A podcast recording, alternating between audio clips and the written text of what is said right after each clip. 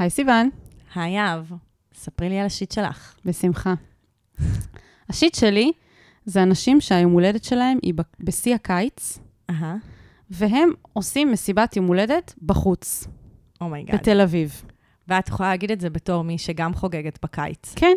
אני לא, מעולם לא העליתי בדעתי לעשות מסיבת יום הולדת, ולהזמין חברים שלי לבוא להיות נוכחים בחום הזה, מבלי או שיהיה מקור מים, או שזה יהיה בתוך מקום עם מזגן. או שזה יהיה בשעות... לא. לא? לא, לא. לא. יש לי כמה וכמה חברים שחגגו יום הולדת בחודש אוגוסט, והם הזמינו אותי למסיבת יום הולדת שלהם בערב, וזה היה ערבים מאוד מאוד מאוד חמים ולחים, כאלה שגם כשחושך, חם לך ולא נעים לך להיות בחוץ. פשוט מתיש אותך, ואת לא רוצה להיות שם. זו ההתחממות הגלובלית, פנים. על זה אפשר להתווכח. אני חושבת שגם לפני כמה שנים טובות אני הרגשתי שהם בעצם מזמינים אותי לעונש. במקום להזמין אותי למסיבה שיהיה לי כיף בה, אני צריכה לבוא ולהניש את עצמי. על מה ולמה? לא יודעת, ניסיתי להיות חברה טובה, וכל מה שיצא לי זה מרמור. אני מבקשת. אם נולדתם בקיץ, פשוט אל תעשו מסיבת יום הולדת שהיא לא או במזגן או ליד מקור מים שאפשר להיכנס. אוקיי. אל תעשו את זה. למה אתם עושים את זה לחברים שלכם? הוראות הפעלה, יהב ורז. בלתי נסבל. איך לחיות את החיים. זה בעצם השיט שלך, זה איך לחיות את החיים, שאנשים אחרים יחיו. כן. כאילו, לפי הכללים של יהב ורז. החיים, איך שהם חיים את החיים שלהם, זה משפיע עליי, כי הם מזמינים אותי ליום הולדת שלהם, וכל פעם מחדש אני יושבת שם ואני אומרת לעצמי, וואי, למה באתי? למה באתי? אני לא באה יותר בחיים ליום הולדת של הבן אדם הזה. ואז שנה אחרי זה, הם שום מזמינים אותי, ואני כזה, נשכחתי למה כל כך סבלתי שנה שעברה, ואז אני כזה, אה, נכון, כי אוגוסט. כי הם עשו יום הולדת במקום בלי מזגן. והם כל שנה נולדים באוגוסט. מה, מה נסגר כאילו? אתם נהנים מהדבר הזה מלהזמין כל כך הרבה חברים לסבול ביחד איתכם? את יודעת, זה אלה שכזה, אני לא אסבול לבד, כולם יסבלו ביחד איתי. אם לי לא יהיה נעים, אז לכולם יהיה לא נעים. כמו שיט שלך, סתם, זה לא אותו דבר. לא, אבל זה חוצפה, די, אני מבקשת מכל מזל סרטן, בתולה, אריה, נכון? זה החודשים? אוקיי. חלס, באמת, תמצאו לזה פתרון. זה לא נעים לנו. אנחנו רשמנו לעצמנו יהב ורז. תודה רבה. ועכשיו אני אספר לכם לאן הגעתם. אוקיי, ספרי לנו. גם אם נולדתם באוגוסט, אתם מוזמנים. אז שלום למאזינים הקבועים, והי, נעים להכיר למאזינים שהצטרפו אלינו היום. הגעתם לשיט של אחרים, עצות לחיים עצמם. כאן אנחנו עונות לפניות אנונימיות, שכתבו לנו אנשים על השיט שלהם, ואנחנו מחבקות אותם, תומכות בהם, ומשחררות אותם הביתה עם איזה עצה שווה או שתיים. יס, אז נתחיל? נתחיל. אני ממש צריך את ה... אני ממש צריכה את ה... מה אני יכולה לעשות במצב כזה?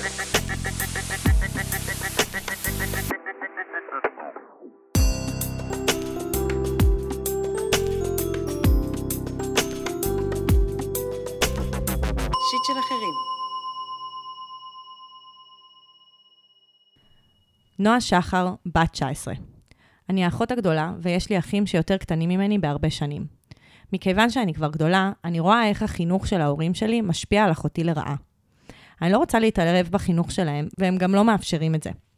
אבל זה מעציב אותי ושובר לי את הלב לראות את זה קורה מבלי היכולת לתקן את הדפוסים שמונחתים עליה. דפוסים שאני מנסה לשבור בעצמי ובהתנהלות שלי גם. אני מרגישה אחריות ומצד שני שיתוק מול המצב. אני גם רוצה לציין כי החינוך של ההורים שלי טוב ברובו, והם הורים טובים, אבל יש מקומות פחות טובים כמו אצל כל ההורים. איך אני מהווה מקום בטוח סלש תיקון לאחותי מבלי לחתור תחת החינוך של ההורים שלי? וואו, פנייה מדהימה. כן, את האחות הגדולה, אז את גם... נכון. יש לך כאילו יותר מקום בהזדהות? שמבין את זה. כן. כן. אני האחות הקטנה, אז אני חוויתי את זה, וחוויתי את זה, האמת. וואלה. שכאילו החיות שלי התערבו בחינוך של ההורים שלי. אה, מעניין. כן.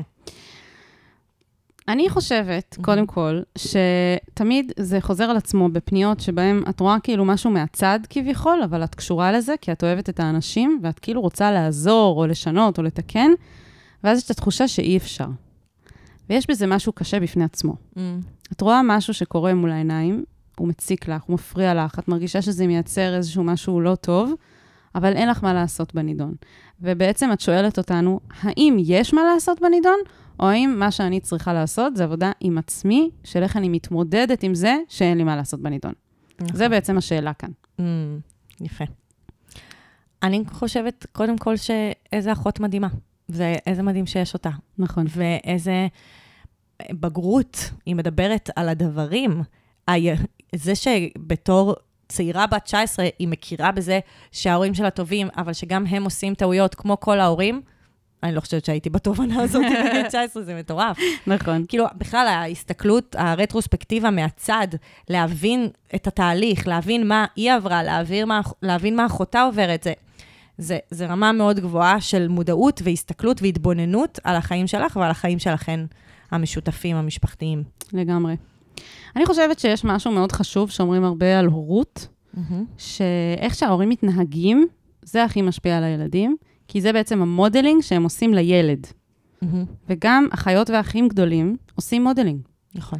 והבן אדם שאת, ואיך שהיא רואה אותך מתנהלת בעולם, האחות הקטנה שלך, זה משפיע עליה, וזה ישפיע עליה כבר היום. נכון. ואני חושבת שלזה יש את הכוח הכי גדול. נכון. בשילוב עם מי שאת היא עבורה. אוקיי? יש את מי שאת בעולם, ואיך שהיא רואה אותך כבן אדם, כ- כמבוגר בעצם, את כבר מבוגרת בעיניה. Mm-hmm. ויש את איך את מתנהלת איתה, כאיזה מין אחות את תהיי לה. Mm-hmm. שזה שני הדברים שאני חושבת שאת כן יכולה לעשות. זה שני הדברים שכן, את, את, יש לך שליטה עליהם, נקרא לזה. אוקיי? כן. אני, אני מאוד מסכימה איתך. אני חושבת שגם חשוב להגיד, את לא חייבת כלום להורים שלך. כאילו, את לא בהורות משותפת איתם, צריכה לתאם איתם עמדות. את אחותה הגדולה. עכשיו, זה ברור שבמקומות מסוימים אין לך את המנדט להחליט אם היא עד איזה שעה היא תחזור. כאילו, ברור, זה האחריות שלהם, זה שלהם. אבל האם את יכולה לנקוט עמדה, להגיד לה, אני לא מסכימה עם ההורים ועם הדרך שלהם? ברור שאת יכולה. את לא חייבת להם כלום. כאילו, את ממש יכולה להגיד להם, אני ממש לא מסכימה עם איך שההורים מחנכים אותך. אני חושבת שצריך ככה וככה וככה. את ממש יכולה להגיד את זה. את אומרת את זה כי האחריות שלך עשו את זה? גם. גם האמת עשו את זה מולם, אני יכולה לתת דוגמה, אבל כאילו גם אני רוצה להגיד כקונספט, באמת רגע כקונספט, כאחות להורים האלה, את לא חייבת להם כלום, את לא שותפה איתם בהורות. יש בה משהו נורא הורי. כאילו יש בה משהו שנורא, כאילו הבגרות שלה והאופן שהיא מסתכלת על העולם כבר מביא את זה, אבל אני רוצה שהיא לא תתבלבל, היא עדיין האחות, וכי אחות יש לה יותר דרגות חופש באיך שהיא פועלת בתוך המרחב הזה. היא גם אחות לה, והיא גם הבת של ההורים שלה. בדיוק. כלומר, את לא איתם באותה דרגה של הורות. בדיוק. את גם הבת שלהם, זה מה שאת אומרת. נכון. אני יכולה לתת דוגמה, סיפור אישי. Mm-hmm. אני אוהבת uh, תמיד שמדברים על אחים, לתת את הסיפור האישי שלי והאחיות שלי. אז uh, נגיד, היה פעם בגיל שבע עשרה, שרציתי ללכת לישון, סיפרתי את הסיפור הזה בערוץ שתיים, בערוץ, לא שתיים, שתים עשרה. איזה בומרית יצאתי עם ערוץ שתיים. כזה, סיפרתי את הסיפור הזה בחדשות פעם. אני רציתי ללכת לישון אצל הבן זוג שלי, הייתי בת שבע עשרה, זה היה החבר הראשון. אמא שלי אמרה, לא, אל תלכי לישון, בלילה עושים דברים שלא מתכוונים אליהם, משהו כזה. ואז אחותי התערבה, היא שמעה את השיחה, והיא התערבה, ואז היא אמרה, מה זה משנה? אז הם יהיו עד השעות הקטנות של הלילה, יעשו מה שהם רוצים לעשות, ואז הוא יצטרך ללוות אותה הביתה. נכון. תני לה כבר להישאר לישון. ואז היא הייתה כזה, טוב, נו. ואז נתנו לי ללכת לישון אצל חבר שלי בגיל שבע עשרה. וזה דוגמה, שוב, זה לא כזה זה, אבל יש כאן, יש כאן התערבות, ויש גם כזה, כבר למדתי על בשרי, ואני הייתי צריכה לחוות, כאילו אחותי הגדולה, כבר הייתה צריכה לחוות כל מיני דברים, שאני לא הייתי צריכה כבר לחוות אותם. כי, וזה היתרון באמת לאחים קטנים. יש לנו הרבה פריבילגיות, אנחנו, האחים הקטנים. זה נכון. כן. אז יעבר, איזה אחות הגדולה. אני אגיד שסיווה אני בעצם הקטנה משלוש אחיות, ואני הגדולה משלוש אחיות, למי שהצטרפו אלינו עכשיו. אז בגלל זה אנחנו בעצם רואות את זה, כל אחת מהזווית שלה. זווית שלה, שזה מאוד מעניין. נכון. אני גם חושבת שזה יושב עלייך הדבר הזה, בעיקר בגלל שאת באיזשהו שלב, שאת מנסה לשבור את הדפוסים. ואז זה קורה לך מול העיניים, את רואה אותם נוצרים בלייב. וזה אחת הסיבות שזה כל כך יושב עלייך. אבל בסופו של יום, גם את, תראי איך, איך יצאת, נכון? זה כזה, ההורים שלי, יש את האלה שאומרים, ההורים שלי עשו ככה וככה, ואני יצאתי not too bad, מה בעיה? כאילו, נכון. את יצאת אחלה בן אדם, שאכפת לך מאחותך, נכון. ואת רוצה לעזור, נכון. ואת אוהבת, ואת חומלת, ואני אפילו רואה איזושהי חמלה שהיא מדברת על ההורים שלה, נכון. שהיא כאילו לא רוצה להתערב להם בהורות, היא לא רוצה כאילו לבוא ולהתערב להם בסמכות, וזה גם, יש בזה גם משהו מאוד בוגר, ומאוד שאומר כאילו, נזהר רגע, מה המקום שלי. Mm-hmm. נראה לי שאת בן אדם מעולה. נראה לי שאת יצאת אחלה בן אדם, ולכן הייתי קצת מורידה כאילו את ה... את החשש, את הפחד, ממה שיצא ממנה, כביכול, mm-hmm. אם הם ימשיכו לעשות את אותם דברים שהם עשו בעצם איתך, כי הנה תראה איך את יצאת. Mm-hmm. עכשיו, בסדר, אף אחד לא מושלם ותמיד יש דפוסים, אבל אני חושבת שיש משהו הגיוני וטבעי שאותם דפוסים שהם יצרו אצלך, עכשיו נוצרים גם אצלה, כי בסוף הם אותם הורים, יצאו להם אה, שתי אחיות, אז הם כנראה עושים את אותו דבר, הם, הם עושים, נקרא לזה, את אותן טעויות. אבל זה חלק מלגדל ילדים, כאילו ההורים מטמיעים בהם דפוסים מסוימים, זה קורה. זה טבעי. אין הורה שלא עושה את זה, גם אם הוא הכי מודע ויודע מה זה חינוך טוב. Mm-hmm. וכמו שהם עשו את זה איתך, הם עושים את זה עכשיו גם איתה, אבל יהיה בסדר, כי תראי איזה מדהימה את יצאת. האמת אבל שבעיקרון, זה לא ממש נכון שהם יעשו בדיוק את אותם טעויות, כי בעיקרון יש מגמת למידה, אנחנו לא סתם הכי מוצלחים. את אומרת, הם אמורים עכשיו להיות ברמה יותר גבוהה ממה שהם היו איתה. בעיקרון כן, כי כאילו הם באמת, סליחה, יאב, עושים את כל הטעויות על הילד הראשון, ואז קצת לומדים, ועושים קצת פחות טעויות על הילד השני, ואולי גם על הילד, בוא נגיד שהילד השלישי בדרך כלל חי בצורה מאוד עצמאית. כאילו, הוא פשוט live and let live, לא כל כך מחנכים אותו. סתם, סתם, אבל כאילו יש שם, יש שם הרבה יותר דרגות חופש לקטנים. כן. אבל שוב, אנחנו לא יודעות כמה היא קטנה, ואם יש עוד אחים גם בדרך, ו- וכולי, אבל כאילו, אני רוצה להגיד, שוב, הקול הביקורתי שלך, שאת יכולה להביא, זה גם יכול להיות הקול שתומך בה. כלומר, אם, הבא, אם היא מתוסכלת ממשהו, אז את, זה שאת אומרת, תראי, אני מסכימה איתך, וזה, כן. את, את גם... נותנת לגב. בדיוק. אפילו אם את לא מתערבת בהחלטה, כלומר, ההחלטה כבר התקבלה, אבל את אומרת לה, אני איתך, את, את צודקת, נכון, הם נכון. לא היו צריכים לעשות את זה, זאת הייתה טעות, נגיד. בדיוק. זה בסדר להגיד את זה. נכון. ואני לא חושבת שזו התערבות בהורות. נכון. כאילו... וגם אני חושבת שבאמת אחד הדברים הטובים שהאחים יכולים לעשות, זה לדבר על הדפוסים האלה שההורים שלהם מתנהגים, כי קצת כמו שאנחנו הולכות, ממליצות ללכת לטיפול, ואז בטיפול אנחנו מדברים על איך ההורים שלנו התנהגו, ואז אנחנו לומדים את עצמנו טוב יותר, ואת הדפוסים שלנו טוב יותר. כשיש שיח פתוח בין האחים, האחיות, לגבי הדפוסים של ההורים, גם זה עוזר לשחרר. כן. הרי, מה, מה בעצם עוזר לי להכיר את הדפוסים? זה עוזר לי לבחור מתי הם משרתים אותי, מתי הם לא משרתים אותי, איזה עבודה אני רוצה לעשות איתם, איזה עבודה, כאילו, אני בוחרת לעשות במרחב, בחיים שלי. אז שיח של אחים בהקשר הזה, החיים בהקשר הזה, זה מאוד מאוד עוזר להיות מודעות, אז, ומודעים. אז אם אתן תדברו על זה, את תעזרי לה באמת לייצר יותר בחירה בחיים שלה. כי מודעות מייצרת בחירה. בדיוק. זאת אומרת, כן. אני גם חושבת שזה ייצר ביחד ולא לבד, ואנחנו הרבה מדברות על זה בפודקאסט, של לא להישאר לבד עם דברים. אז כמו שאת לא נשארת לבד בזה שאת אולי משתפת את אחותך, יודעת, בדרגות מה מתאים לשתף, ילדה שהרבה יותר צעירה, אבל כשאת משתפת אותה בזה שאת מכירה את זה, ואת מזדהה איתה, כי את גם עברת את זה עם ההורים שלך, או דברים כאלה, זה גם גורם לך להרגיש פחות לבד, וזה גם גורם לה להרגיש פחות לבד.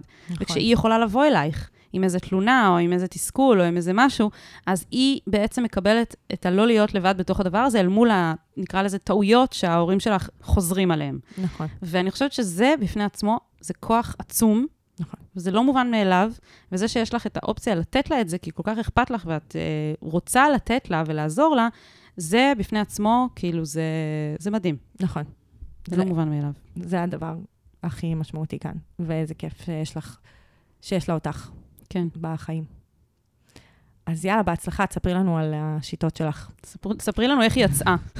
זה עוד עשר שנים, כותבת לנו כזה, היי, אני האחות הקטנה של זה, עכשיו יצאתי אחלה בן אדם, הכל בסדר. מעולה. כן. יופי.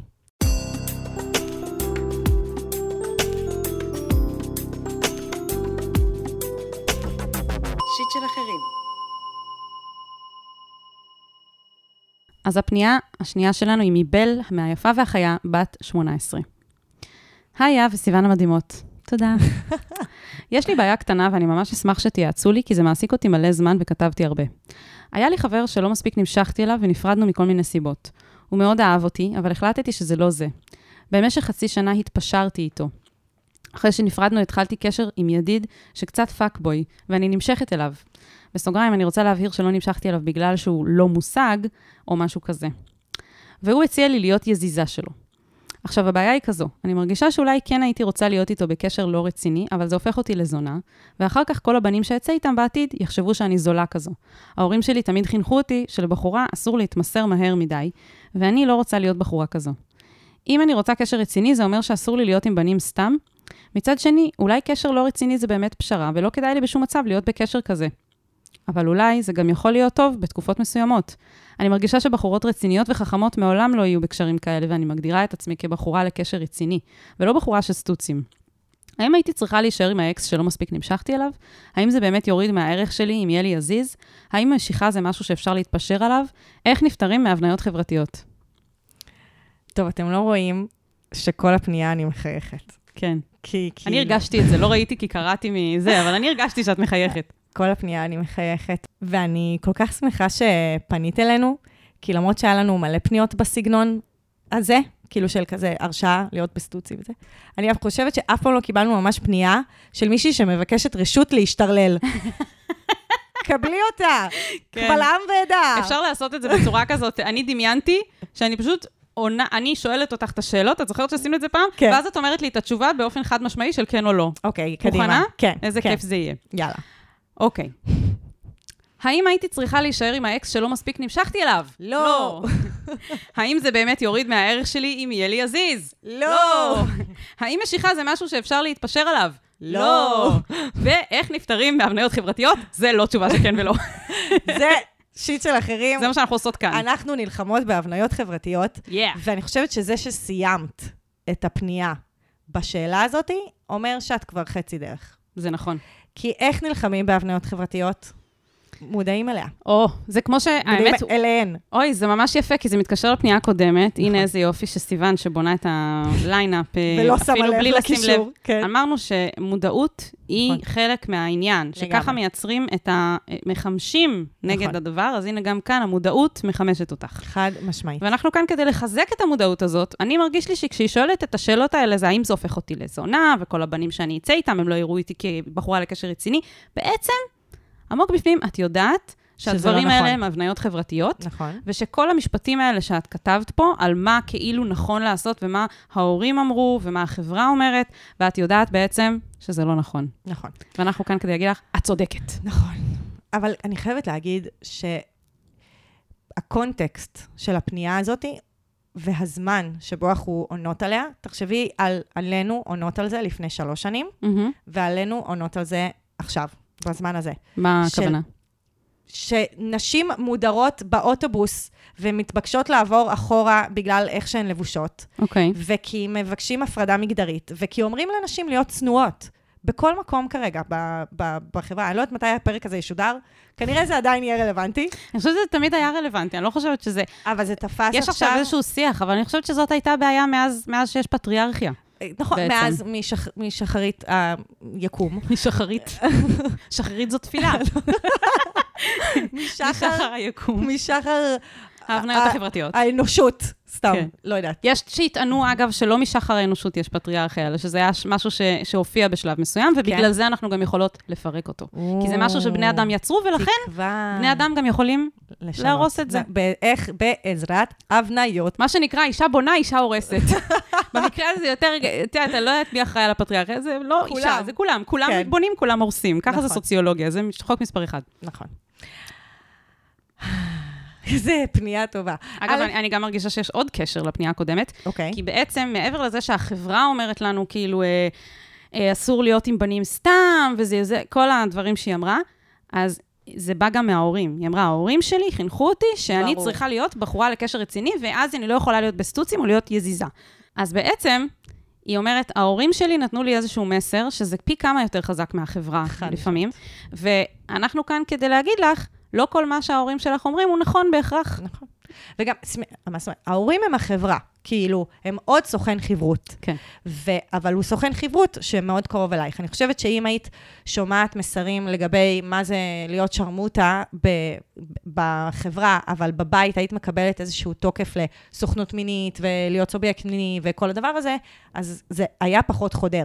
כן, ואני חושבת שהסיבה שההורים שלך אמרו את הדברים האלה, היא בגדול כי אכפת להם ממך, והם, והם, והם חוששים שאת תיפגעי, נכון. אבל בעצם יצא להם איזשהו... הפוך. אישוש של הבניות חברתיות, שאת גם ככה שומעת מבחוץ, נכון. ואת צריכה משהו אחר, צריכה שמישהו יגיד לך, זה בסדר להיות ביזיזות. נכון, חשוב להגיד, גם יכול להיות ש... להורים שלה יש תפיסה שמרנית, שלא צריך לקיים מגע מיני מחוץ לקשר רציני, ושהם כן תופסים מבחינה מוסרית את זה כדבר לא טוב. וגם אם זה מה שהם חושבים, עדיין את בן אדם בוגר, ואת יכולה להחליט אם מתאימה לך התפיסה הזאת או לא, וחשוב נכון. פשוט להגיד, זו תפיסה. כן. כאילו גם זה שאנחנו נותנות לך אישור להשתרלל, זו תפיסה. נכון. ו- וגם אותה, האנשים שמקשיבים שעכשיו לנו לא חייבים לקבל, כי זה בסדר שיהיה לנו ערכים, ואנחנו נבחר מתוך הסופרמרקט של הערכים, איזה ערכים אנחנו רוצים בעצם לחזק אצלנו. נכון. זה בסדר שלאנשים יהיו ערכים שמרניים, זה, זה בסדר, חשוב להגיד. כן, שהם יחיו לפי זה. בדיוק. כן. וכאן את נמצאת באיזשהו צומת, שאת אומרת, רגע, יכול להיות שאני גם חושבת שונה מההורים שלי, או מה, מהדרך שהם הנחילו לי. יכול להיות שהם גם ישנו את דעתם, אם אני אשב ואסביר להם. ויכול להיות שזה כמו שיהב אומרת, שיכול להיות שהם אמרו את זה כדי לשמור עלייך, אבל בתפיסה שלהם אין דבר פסול במיניות מחוץ לקשר זוגי רציני, אלא הם רק מבינים איך מתייחסים לבנות כאלה וחוששים מזה. כלומר, יש כאן הרבה אפשרויות, ויש לך כאן הרבה בחירה מה לעשות איתם, אבל אני גם רוצה באמת שנייה להגיד מה התנאים שבהם את יכולה להרגיש בטוחה, בתוך הקשר היזוזותי הזה. זהו, אז לפני שאת גם מדברת על זה, אני רוצה כן. להגיד, בהקשר של תפיסות שמרניות, תפיסות לא שמרניות, אני חושבת שכל אחד צריך לחיות לפי מה שהוא מאמין. אם ההורים שלך מאמינים בתפיסות שמרניות, והם באמת חיו את החיים שלהם ככה, ועכשיו הבת שלהם חושבת שאולי משהו אחר יותר נכון לה, בסוף התשובה היא, כמו שאת אמרת, לא מה נכון, מה נכון, מה מתאים לכל אחד. Mm-hmm. יכול להיות שבאמת מתאים לך, לא להיות במערכות יחסים, נקרא לזה לא רציניות עם גברים, mm-hmm. ויכול להיות שמתאים לך כן להיות, אבל צריך לשים לב, המניע לא צריך להיות בגלל איך שהתפסו אותי. Mm-hmm. המניע צריך להיות, מה עושה התחילה? לי טוב? נכון. מה מתאים לי? Mm-hmm. מה גורם לי להרגיש שאני חיה את החיים שלי, כמו שאני חושבת שצריך לחיות אותם? נכון. וזה נראה לי צריך להיות מה שמנחה אותך בכל החלטה, גם סביב מיניות וגם דברים אחרים. כאילו, זה מה שהתאים להורים שלי, יופי, מדהים, זה מה שהם חושבים שהוא הנכון, האם זה מה שאני חושבת שמתאים לי? Mm-hmm. נכון. אז בגלל זה, תראי, א', זה נשמע שטוב לך בקשר הזה, ושאת כן מרגישה בו בטוחה, ואין שום סיבה בעולם שתחזרי לקשר שכאילו כביכול היה רציני, שאת לא מצאת את עצמך בו, כאילו את אומרת לא נמשכתי, וכנראה יש שם עוד דברים שלא היו, ואין שום סיבה שתהיי בקשר כזה, וגם חשוב להגיד, העולם לא מסתכם בשני הבחורים האלה. יש עוד בחורים שאת יכולה גם להימשך אליהם, וגם לרצות להיות איתם בזוגיות. נכון.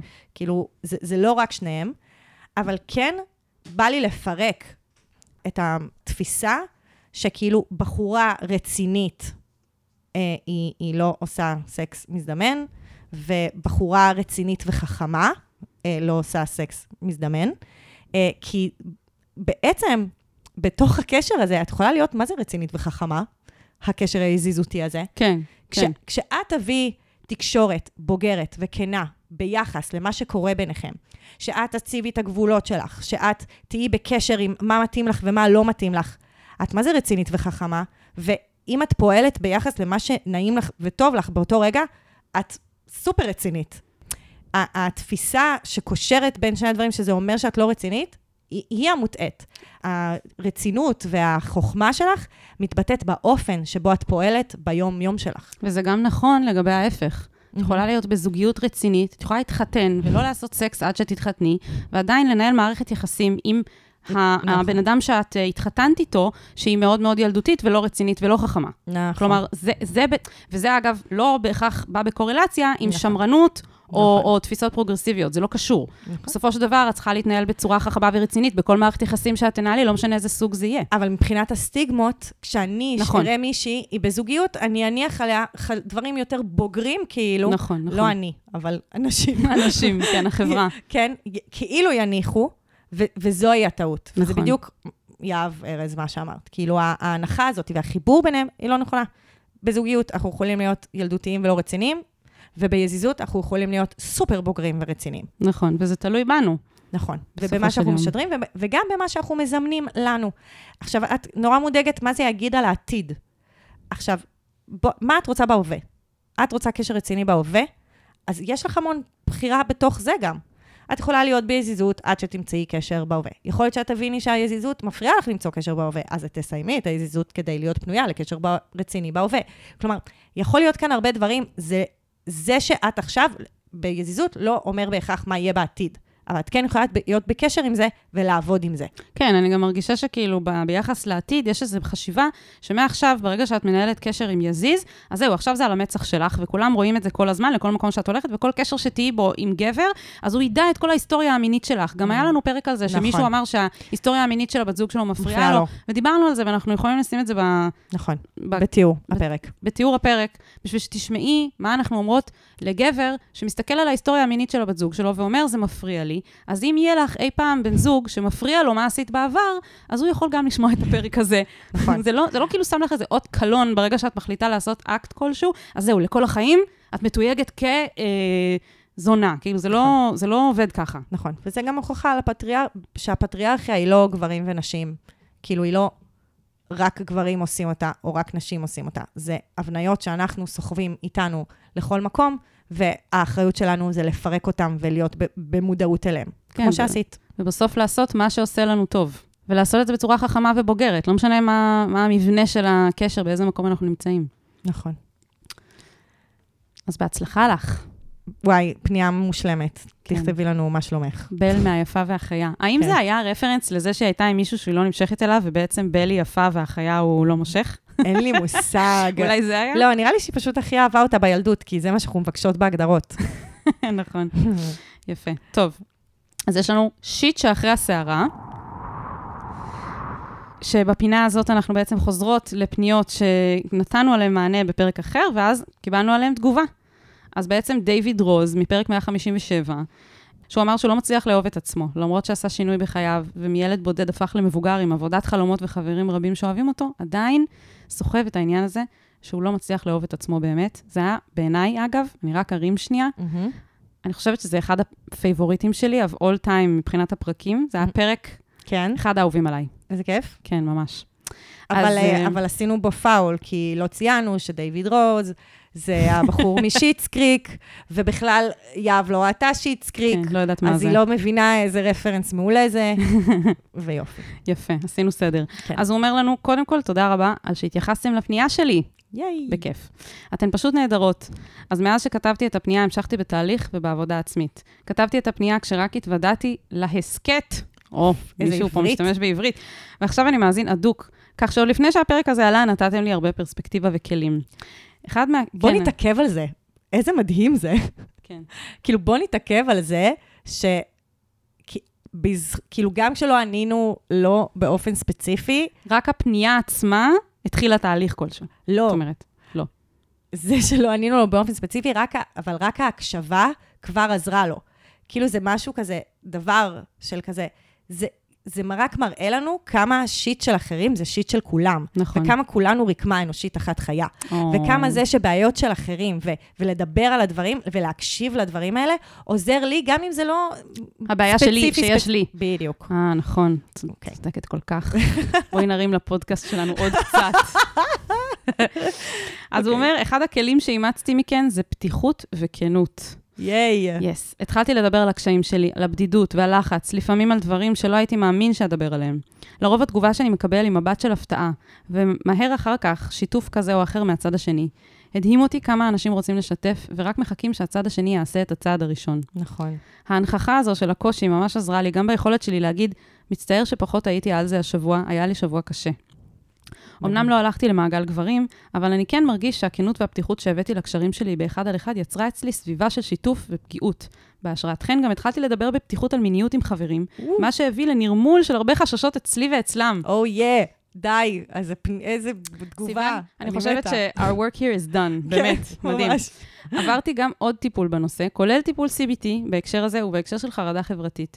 ובאמת המיקוד הזה ביכולת לשחרר, לעשות את ה-rewire שדיברתן עליו, ולנסות לא להיות תלוי באישורים חיצוניים של אנשים ספציפיים. התחלתי להגיד לעצמי שגם אם אני לא אהיה מאה אחוז עם חברים שלי, הם עדיין יאהבו אותי כמו שאני אוהב אותם כשהם לא מאה אחוז. ואם יש כאלה שלא, אז כנראה שהם לא החברים הכי טובים שחשבתי שהם. Oh yeah. שגם אם מאבד את העבודה שלי, אני אמצא עבודה אחרת, כמו שמצאתי את הנוכחית, שהתרחישים הנוראים שאני מדמיין, הם לא באמת כאלה האלה נוראים. יפה. יש שיפור, אבל שינוי דפוסי החשיבה האלה מאוד קשה. בראש, אני יודע שכל מה שאמרת נכון, אבל לב לוקח זמן להפנים. נכון. כמו כן, כיום אני כבר בזוגיות ארוכת טווח, ומה שמדהים זה שכבר בשלב יחסית מוקדם בקשר הבאתי את הקשיים שלי לתוכו, מה שאפשר גם לבן הזוג להביא קשיים דומים משלו, מה שתרם הרבה מאוד להתקדמות שלי. אני ממש מנסה לזכור שהחיים הם מסע ולא הר או מרוץ. אומייגאד, די, אני לא יכולה. דיוויד רוז, למרות שאתה לא נמשך למין שלי, אני ממש כאילו רוצה להתחתן איתך. מה זה הדבר הזה? כן, מדהים. אני כל כך מתרגשת כי הוא הביא בכל כך הרבה צורות את מה שאנחנו היינו רוצות באידיאל, שכל פנייה, תגובה, כל פרק יביא. כן, שכל מאזין יקבל מאיתנו. נכון. או יקבל בכלל. נכון. אין, אין, זה פשוט, הפשיט שאחרי הסערה הזאת זה מצעד של פולחן האישיות של הפודקאסט שלנו. וואי, לגמרי. תודה לך שאתה מאפשר לנו ככה לעוף על עצמנו. כן, ועליך גם, אני מרגישה שכאילו... סליחה, זה קשור אליך, סליחה, לא אליי, סליחה. כן, אני כל כך מתרגשת גם ממה שהוא מספר שזה עשה לזוגיות, וכאילו, אני נורא אוהבת את המשפט האחרון, אני מנסה לזכור שהחיים הם מסע ולא הר או מרוץ. נכון. ואנחנו גם שוכחות את זה כל הזמן. כן, גם כאילו, הוא כאילו יש לו איזה מסע לעבר האהבה העצמית הכביכול אולטימטיבית, אם יש דבר כזה בכלל. והיופי שבתוך המסע הזה הוא כבר מגלה כמה המסע עצמו הוא העניין. נכון. כמה, איזה יופי המצע מביא אותו לכל כך הרבה דברים טובים. אני התרגשתי, אני באמת. ממש. ואני באמת מסכימה איתך שלוקח זמן עד שהלב מבין. כאילו גם אם אתה אומר לעצמך את זה המון, זה ממש קשה להביא את זה ליישום, ו... וזה ככה לגבי כל דבר. כן, וכל הכבוד שאתה ממשיך לנסות. כן, ריגשת. כן. יש. תודה שכתבת לנו.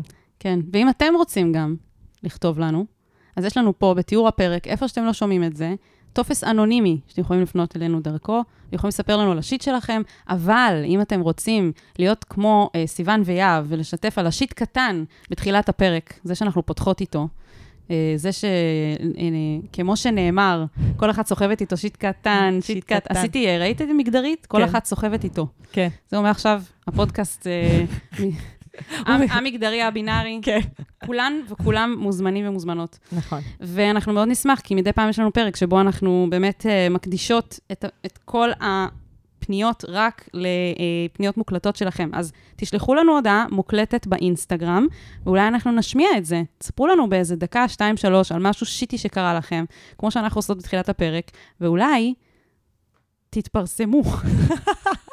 סתם, אפשר שתהיה שם בדוי, צריך להגיד. תגידו אם אתם רוצים שם בדוי, שלא ידעו מי זה. שם בדוי, שם בדוי. זה לא עובד על כל דבר, סימן. וזהו, תודה על פרק מהמם, דיוויד רוז, גם הפרק שבו היית, ותודה לכל הפונים והפונות, באמת תסיימי את הפרק כבר. תדרגו אותנו חמישה כוכבים איפה שאתם לא שומעים, ותשלחו את הפודקאסט. חד משמעית. יאללה ביי. יאללה ביי. אני ממש צריך את ה... אני ממש צריכה את ה... מה אני יכולה לעשות במצב כזה?